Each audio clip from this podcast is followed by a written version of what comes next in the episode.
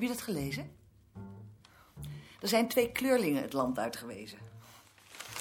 Als de Rus was geweest, dan zou die met open armen zijn ontvangen.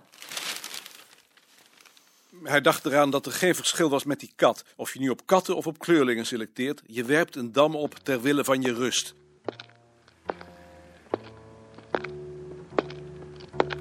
Hij nam zich voor op straat naar die kat uit te kijken. Het vroor hard. Goed beschermd door zijn dikke jas met een licht hoofd en vermoeide ogen van het slechte slapen liep hij in het donker naar zijn werk, geïrriteerd door de uitlaatgassen van passerende auto's. Pas bij de Raadhuisstraat, toen hij voor het stoplicht moest wachten, herinnerde hij zich zijn voornemen van daarstraks. Doorlopend overwogen, zoveelste keer dat hij dat moest opschrijven. Als laatste afweermiddel. De enige mogelijkheid om ruimte te maken. Zoals Simpson.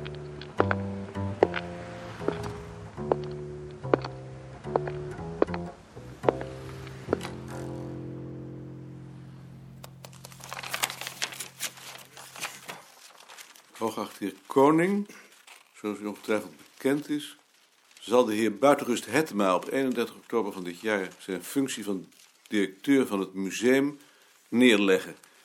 Enkele van zijn vrienden, collega's en naaste medewerkers hebben het plan opgevat om hem bij die gelegenheid als blijk van onze bijzondere waardering een vriendenboek aan te bieden. De redactie daarvan is in handen gegeven aan de heer Dr. A.P.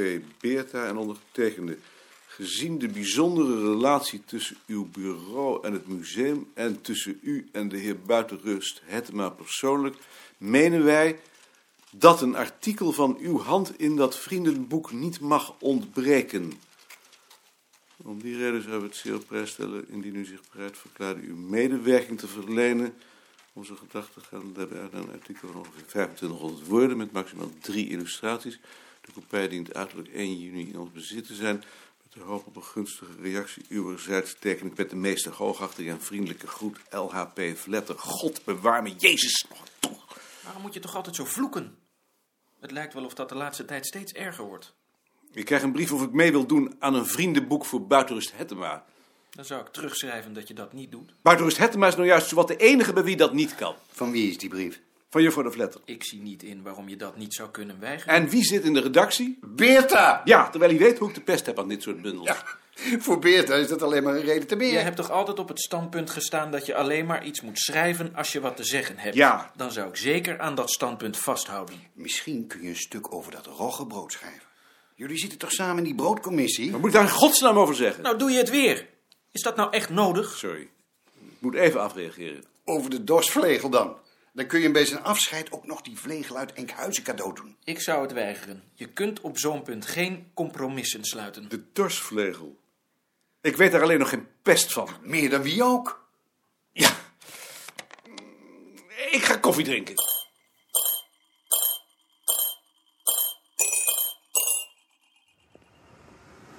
Ha, Even mijn fiets wegzetten. je kunt hem ook wat binnenzetten. Nee, laat maar. Eh, Dit keer maar wat truffels. Lekker. Wil je een kop koffie? Graag. Nee, dan jij ook natuurlijk. Hoe gaat het met je buurvrouw? Oh, dat is niks. Ze heeft een keer gevraagd of ik een kop koffie kwam drinken als haar man nachtdienst had. Maar daar zijn we maar niet op ingegaan. Daar zagen jullie geen van beiden iets in. Nee, dat is me te promiscueus. Ik moet een artikel schrijven over het dorsen. Voor een feestbundel. Oh ja? Toen jij in de oorlog bij die boer was, heb je toen ook nog zien dorsen? Ja. Met een dorsvlegel? Ja, met z'n drieën, geloof ik. En herinner je nog wat voor vlegel dat was? Nee, dat herinner ik me niet. Een gewone vlegel, denk ik. Ook niet of ze die vlegel hoog boven hun hoofd tilden? Ja, dat geloof ik wel. Je zit toch zeker niet over je werk te praten? Het zou helemaal wat zijn. Nicolien heeft de pest aan dat artikel. Bah, Oh, Niet alleen aan dat artikel.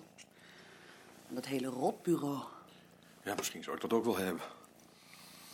Ze vindt bovendien dat ik dat artikel had moeten weigeren. Omdat je dat altijd gezegd hebt. Je hebt altijd gezegd dat je niet in een feestbundel zou schrijven. In feestbundels schrijf ik niet, zei je. Dat is onzin. Hm, Ik heb Nam je Beerta nou juist altijd zo kwalijk? Het probleem is dat het voor de directeur van het museum is. Hij zit in mijn commissie en ik in de zijne. En hij is mijn naaste collega. Ja, ik weet het niet hoor. En als je nou gewoon zegt dat je het niet doet. Ze kunnen je toch niets maken? Dan ontslaan ze je maar als ze dat zo belangrijk vinden. Je kunt niet van alles een principe maken. Ik heb dat werk aangenomen. Zoiets hoort bij mijn werk tot op zekere hoogte. Ik zie dat helemaal niet in dat dat bij je werk hoort. En als het er wel bij hoort, dan deugt dat werk niet. Dan moet je daar weg. Dat was het principe. Het enige wat er van zulke principes overblijft, is dat je de dingen met tegenzin doet. En Frans dan? Frans doet zulke dingen toch ook niet? Nee. Maar ik heb ook geen werk. Daarom. Als je zulke dingen onzin vindt, dan moet je zulk werk niet doen. Nee. Dit is de vlegel waar ik dat artikel over schrijf. Ja, dat is wel een mooi stuk gereedschap. Hier heeft die man hem vastgehouden. Ja, dat is wel mythos natuurlijk. Het bijzondere van deze vlegel is die kerf. En de lengte van de verbindingsriem. Dat vind je verder alleen aan de randen van Europa. Ja? Wat is dat voor spul? Dat is palingvel. Dat gebruiken ze daarvoor. Dat probeer ik dus te verklaren. Dat lijkt me toch eigenlijk wel leuk. Op zichzelf is het wel leuk, maar wat er niet aan deugt is de pretentie. Dat bedoelt Nicoline natuurlijk. Maar dat begrijp ik ook wel. Ik weet alleen niet wat ik eraan moet doen. Nee. Weet jij al wat je gaat stemmen? Eh, ik denk maar PSP. Iets anders is er eigenlijk niet. Vind je niet? Nee. Ik dacht dat jij kabouters zou stemmen. Niet nu Roel van Duin niet op de lijst staat. Daar heb ik ook nog over gedacht. Maar die man die ze nu als lijstaanvoerder hebben, dat lijkt me niks. Dat is een leeg hoofd. Ja, dat lijkt me ook wel. Vroeger was het geen probleem. Dan stemde je Partij van de Arbeid en het kwam niet bij me op dat het nog eens zou veranderen. Ja, ik heb ook nog een paar keer Partij van de Arbeid gestemd. Waarschijnlijk dacht ik toen nog dat de mensen in hun hart allemaal goed zijn. En dat er tenslotte iets van te maken is. Nee, dat heb ik geloof ik nooit gedacht. Ik ook niet. Ik wist meteen al dat de meeste mensen schoften zijn. Ja, dat heb jij omdat je vader werkloos was. Mijn vader was niet werkeloos. Nee. Misschien denk ik het nog wel trouwens, want als ik lees dat de meerderheid de Tros de beste omroep vindt en de Telegraaf leest, dan schokt me dat. Net zoals het heel lang duurde voor ik inzag dat de mensen in de Jordaan, waar we woonden, helemaal geen socialist waren, al stemden ze daarop, maar precies dezelfde platte fascistische burgermannen als er in Zuid en hier op de gracht wonen, behalve dat ze niet zoveel geld hebben natuurlijk. Maar dat is toch nog wel essentieel zeker? Nee, dat vind ik niet. Nee, dat vind ik eigenlijk ook niet. Maar die mensen zijn toch machteloos? Die moeten toch maar afwachten wat de hoge heren over hen beslissen? Ja, dat wel. Tot ze zelf macht hebben. Dat zien we dan wel weer. En over mij hebben ze wel macht. Achter me wonen mensen die hebben bij de woningbouwvereniging geklaagd dat ik altijd papier voor mijn ramen heb. Terwijl ze mijn raam niet eens kunnen zien als ze gewoon naar buiten kijken. Maar ik heb wel een maatschappelijk werkster aan de deur gehad dat ik het weg moet halen. Ja, zie je?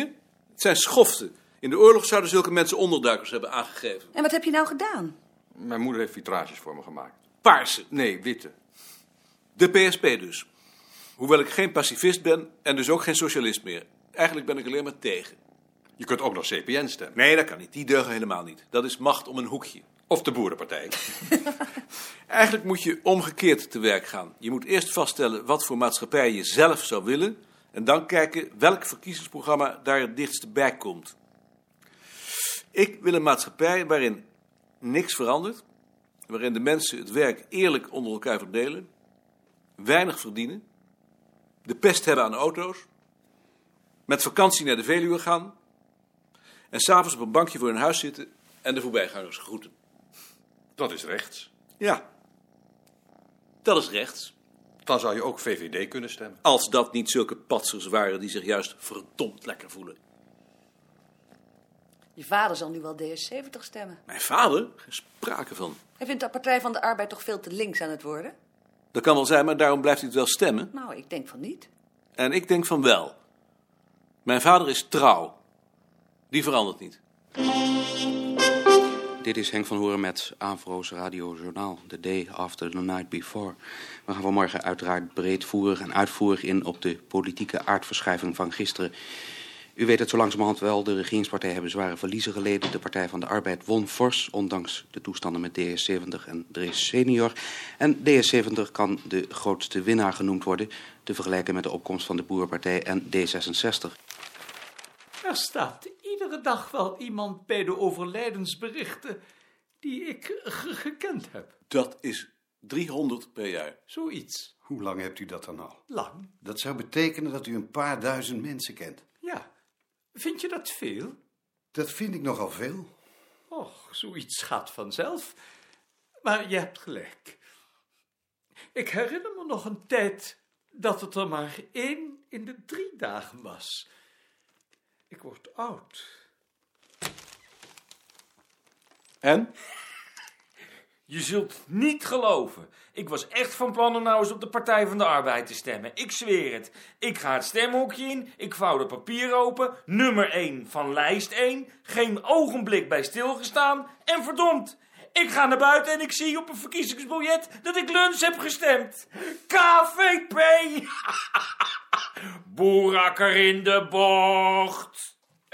Dat is wel ongeveer het ergste wat je doen kunt. Helemaal mee eens. Maar wat moet ik doen? Ik kan dat project toch niet terughalen?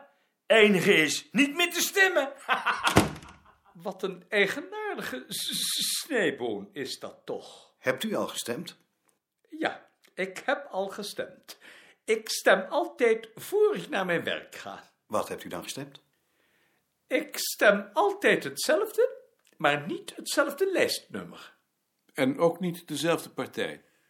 En ook niet dezelfde partij. Wat heb jij gestemd? PSP. En jij? Ik heb nog niet gestemd.